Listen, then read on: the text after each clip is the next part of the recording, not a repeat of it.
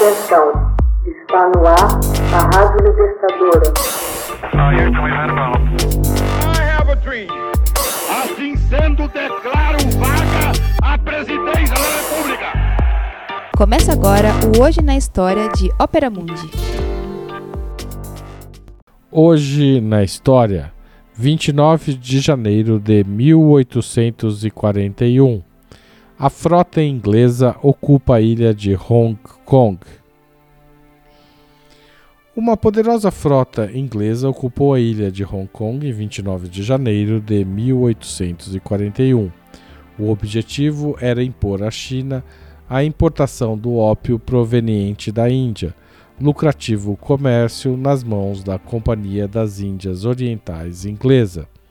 A partir daí, uma verdadeira guerra do ópio se estabelecera entre os dois países a partir de 1839, ocasião em que o governo chinês decidiu erradicar o consumo da droga. O governo da Inglaterra resolveu então dispor de suas forças armadas para sustentar seus interesses no comércio do produto. Nem bem completara o segundo ano de seu reinado, a rainha Vitória, em 1839, recebeu uma extraordinária carta vinda da China. A missiva tinha como remetente Lin Zexu, o comissário imperial de Cantão, encarregado de combater o contrabando do ópio nas costas chinesas. Lin apelou para que o trono britânico interviesse junto aos seus súditos que comerciavam com o Oriente no sentido de coibir o tráfico que intensificava o vício entre os súditos do imperador chinês. Zexu queria evitar que a China fosse tomada pela fumaça bárbara, efeito do ópio que os ingleses traziam em seus barcos de suas plantações na Índia para vender nos portos da China. Em resposta, a rainha Vitória argumentou que pouco poderia fazer, pois seu reino defendia o livre comércio. Além disso, o ópio era consumido pelos ingleses como láudano e seus efeitos não eram tão devastadores. O Império Britânico, já no século XVIII, estendia sua presença nos quatro cantos do planeta. A Companhia das Índias Orientais recebeu do governo inglês, em 1773, a exclusividade na venda do ópio e, em 1793, a exclusividade da fabricação. A comercialização desse produto no interior da Inglaterra era proibida e os infratores punidos severamente. Contudo, no exterior a venda estava liberada pela rainha. Eram evidentes os prejuízos econômicos e morais do consumo do ópio pelos chineses. Um dito popular à época advertia que na China não haverá um soldado capaz de enfrentar um inimigo, nem dinheiro para manter um exército. O crescimento sem limite no uso da droga levou o governo imperial chinês a proibir o narcotráfico. Os ingleses não respeitaram a proibição. No início do século XIX, os narcotraficantes ingleses contrabandeavam para a China cerca de 4 mil caixas de ópio por ano, número que subiu para mais de 40 mil entre os anos de 1821 e 1851. A partir de 1820, passaram a usar como porto seguro de seus desembarques as condições naturais excepcionais da Baía de Hong Kong.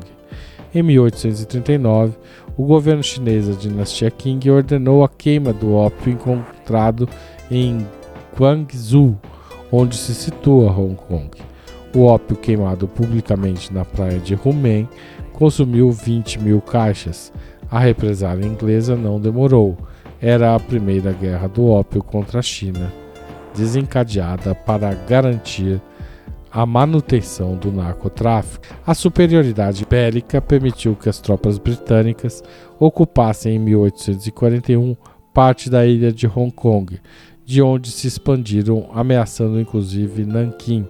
Em 24 de agosto de 1842, a dinastia Qing foi obrigada a assinar o Tratado de Nanquim, concedendo à Inglaterra o domínio da ilha de Hong Kong. Na história chinesa, esse é considerado o primeiro tratado desigual que o país teve de assinar com a Inglaterra. O sentimento nacional foi ferido e o episódio jamais esquecido. Os livros tratam-no como uma ferida no coração do povo chinês. A Guerra do Ópio constituiu-se numa das mais infames guerras da história moderna. Os chineses não somente foram obrigados a aceitar a importação do ópio, como também a suspender a legislação que afetava o consumo. Durante quase um século, inalar o veneno infiltrado, como disse Lin Zexu, passou a ser uma espécie de segunda natureza do povo chinês.